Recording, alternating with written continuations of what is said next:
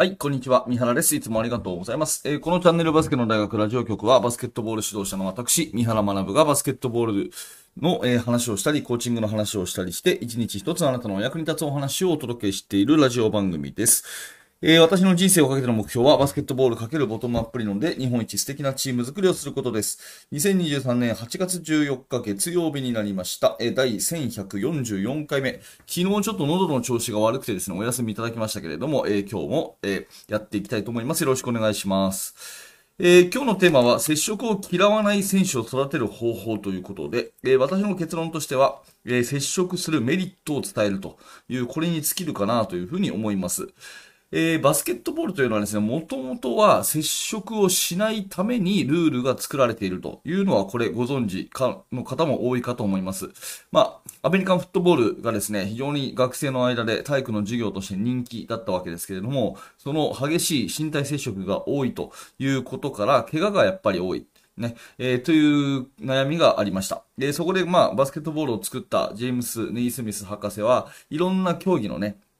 えー、特性を考えたときに、アメリカンフットボールの楽しさはそのままに怪我を減らせないだろうかということで、まあ接触をね、極力避けるようなルール変更がされたわけですね。えー、例えばボールを持った人は走ってはいけないというようなルールだったり、あと何といっても一番特徴的なのはゴールをね、えー、空中につけると。高ささんメートルごセンチのじゅうフィートのところにつけるという、まあそういったルールにすることで、ボールはふわっと放物線を描くようなシュートになりますから、まあゴール近辺での競り合いを極力避けるためのルール設定ということになっているわけですね。まあしかしながら、えー、現代バスケットボールにおいてはですね、あのペイントエリア、えー、制限区域ですね、えー、その中をはじめとして非常に多くの身体接触が、えー、まあ勝負を左右するというのはこれも周知の事実であります。当然ね、えー、イリーガルな触れ合い、これはファールとして取り上げられるわけですけれども、ただ、えー、正当なコンタクトというのはですね、やはりバスケットボールの多くの、えー、試合のこう勝ち負けを左右するところで、まあ、重要だなというふうなところは指導者の方は感じていらっしゃると思います。えー、まあそんな中でですね、えー、昨日のバスケットボール協会のですね記事が出ていまして、まあ男子日本代表は間もなくワールドカップに向かうわけですけれども、この直前にですね、えー、アンゴラアフリカの代表ですね、アンゴラとの、えー、じゅっぷんよんほんの練習試合を行ったと。いうことで、はちがつじゅうににちに行った試合がですね、まあこれ練習試合でこういう中継っていうのはなかなか、えー、私記憶いないんですけれども、まあバスケットライブの方でですね、えー、中継されていました。えー、すべては見ていないんですけれども、えー、ところどころ見て、あとこの記事を読んだところでですね、えー、感じた話が、やっぱりこの接触っていうキーワードね、えー、これが非常に重要だなというふうに思います。まあ練習試合っていうところもあってか、まあアフリカ、えー、アンゴラ代表のですね、えー、元々のスタイルっていうというのもあってかですね、非常にフィジカルな、えー、コンタクト、ぶつかり合い、これが激しい試合だったと思っています。えー、まあ、ペイントエリアのですね、えー、攻防はもちろんなんですけれども、ガードのね、えー、まあ、ボール運びの段階からかなり激しいプレッシャーをですね、アンゴラはかけていて、えー、フィジカルに、えー、まあ、日本の体力を削っていくようなですね、えー、そういう、まあ、素晴らしいディフェンスをアンゴラはしていました。まあ、対する日本もですね、やっぱり、あの、フィジカルなえー、アグレッシブなディフェンスっていうところから、えー、早いパターンっていうのが日本の持ち味なので、えー、そういった前線からプレッシャーをかけていくっていうところが随所に見られ、非常にこうフィジカルが、あの、強調されたスクリーメージだったと思います。えー、そこでですね、まあ、あの記事をいくつか読むと、やはり今回の、あのー、アンゴラ戦の印象についてですね、やっぱり簡単にオフェンスさせてもらえないっていう、えー、いい練習になりましたと。まあ、こういったところで自分たちの弱点を修正できる、えー、チャンスになるというようなね、えー、そういったことをホーバス監督がコメントを残しているし、それから先に行われたね、えー、ニュージーランドでの、での試合、えー、いっせんめは勝ちましたけどにせんめ落としました。で、その落とした理由がですね、相手のフィジカルにやられたと。特にリバウンドを制されたというようなところが言われていて、えー、そこに関してはですね、ニュージーランド戦以降にフィジカルに対抗するような練習をしてきて、えー、今日のアンゴラとの練習試合ではその成果をしっかり出せたというところで、まあ、ここに関してもですね、フィジカルっていうキーワードでホーバス監督が、まあ、言及しているということですね。えー、今回話題になったのが渡辺裕太選手、フェニックスサンズの渡辺裕太選手が、えー、まあ、チームメイトと、まあ、対人練習を始め、えー、そして試合にも出たということで話題、話題になりました。まあ、あの、非常にね、えー、存在感を残し、えー、じゅうななとくてんでしょうかね。で、プレータイムも今まで エヌビーエー のチームだと、本当によんぷんとかさんぷんとか、そういうち、あの、短い時間で全力投球というのが、渡辺選手の、まあ、役割というところに対して、えー、まあ、日本代表だとですね、やはり、えー、長いプレー時間の中でチームを引っ張っていくというような役割が、あのー、求められるので、まあ、その辺もね、非常に、えー、自分も期待に応えたいと思いますというような、えー、コメントを渡辺選手も残されています。で、この中でですね、やはり、えー、メンタル的な強さはすごく、えー、出せた試合だったと思いますと。かなりフィジカルに来る相手、まあ、アンゴラに対して嫌がっている選手は誰一人いなかったと思います。えー、純粋な体の強さで負けてしまった部分はありましたが、相手が体をぶつけてくるのに引いてしまったり、えー、接触を嫌がる選手はこのチームにいませんと。まあ、その成長がすごく見られたので、そこは良かったと思いますというような、えー、まあ、渡辺選手のコメントが残っているんですね。ここでもやっぱりフィジカルっていう部分が非常にこう注目されていると。うん。やはりこのワールドカップ、まあ、間もなく、えー、有明で、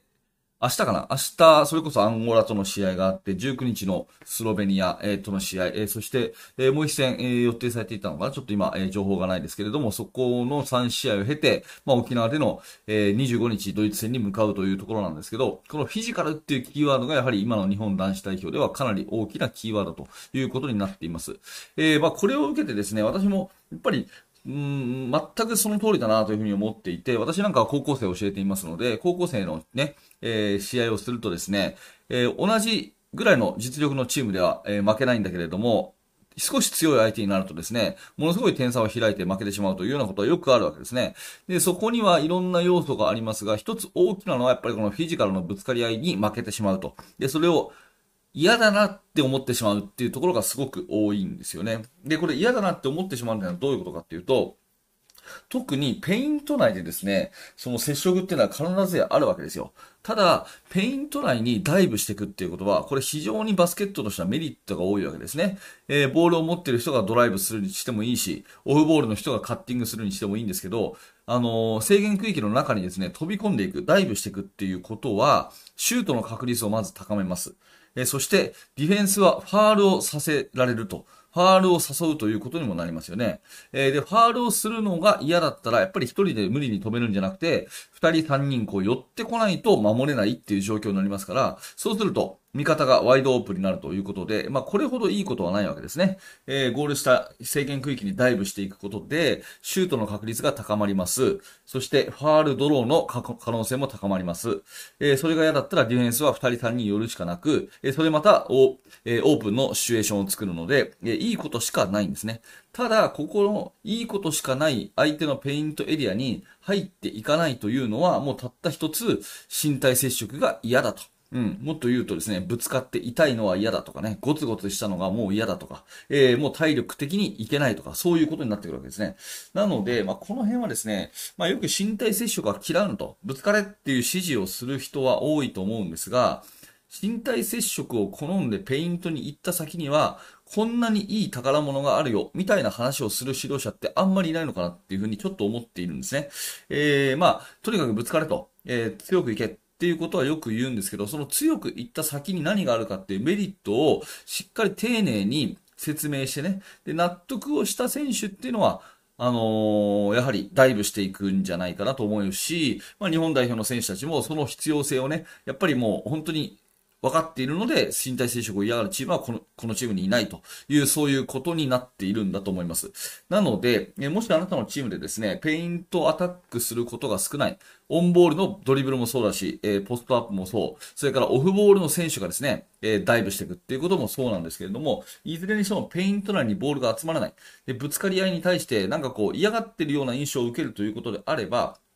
とにかく行け、やれだけじゃなくて、相談と何がいいことがあるのかと、ペイントにアタックしていくと何がいいことがあるのかっていうことを丁寧に説明してあげると、また選手たちも納得して動くんじゃないかなというふうなところで、えー、私のからの提案としては、えー、ペイントアタックをするメリットをしっかりと伝えてあげるということをやってはいかがかなというふうに思います。まあ、あとはですね、これを言ってるんだけどなと、そんなことを三原に言われなくても私は教えてるよという方もいると思うんですけど、それでもできないということであれば、これはもうね、えー、一言、慣れですね、慣れ。うん、やっぱりそれは経験値の中で、えー、ペイントアタックしてみる、えー、ペイントにダイブしてみる、そしたらいいものが得られた。で、嬉しいという風な循環がいくつも出てくれば、好んでペイントに行くのかなという風に思いますので、まあ、あとはここは慣れるというところも段階もあると思いますが、まずはね、えー、しっかり丁寧に説明していってあげるってことが、まあ、大事かなという風に私は思っているというお話でございます。えー、まあ、日本代表のね、あのー、活躍を期待しつつ、そのフィジカルの大事さみたいなものもね、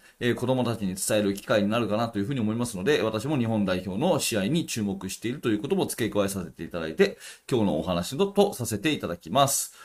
はい、えー、今日は接触を嫌わない選手を育てる方法ということでメリットを説明するというお話をさせていただきました。いかがだったでしょうか？えー、このバスケの大学では毎日毎朝放送しております。今日の放送がちょっとでも面白かった方はぜひ、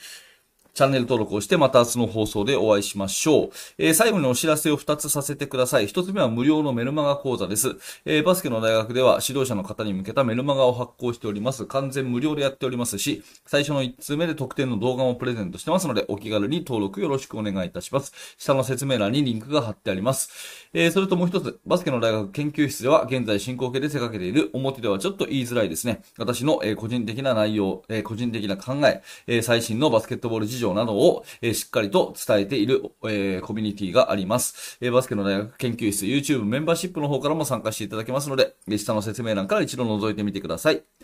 はい、最後までありがとうございました。三原学でした。それではまた。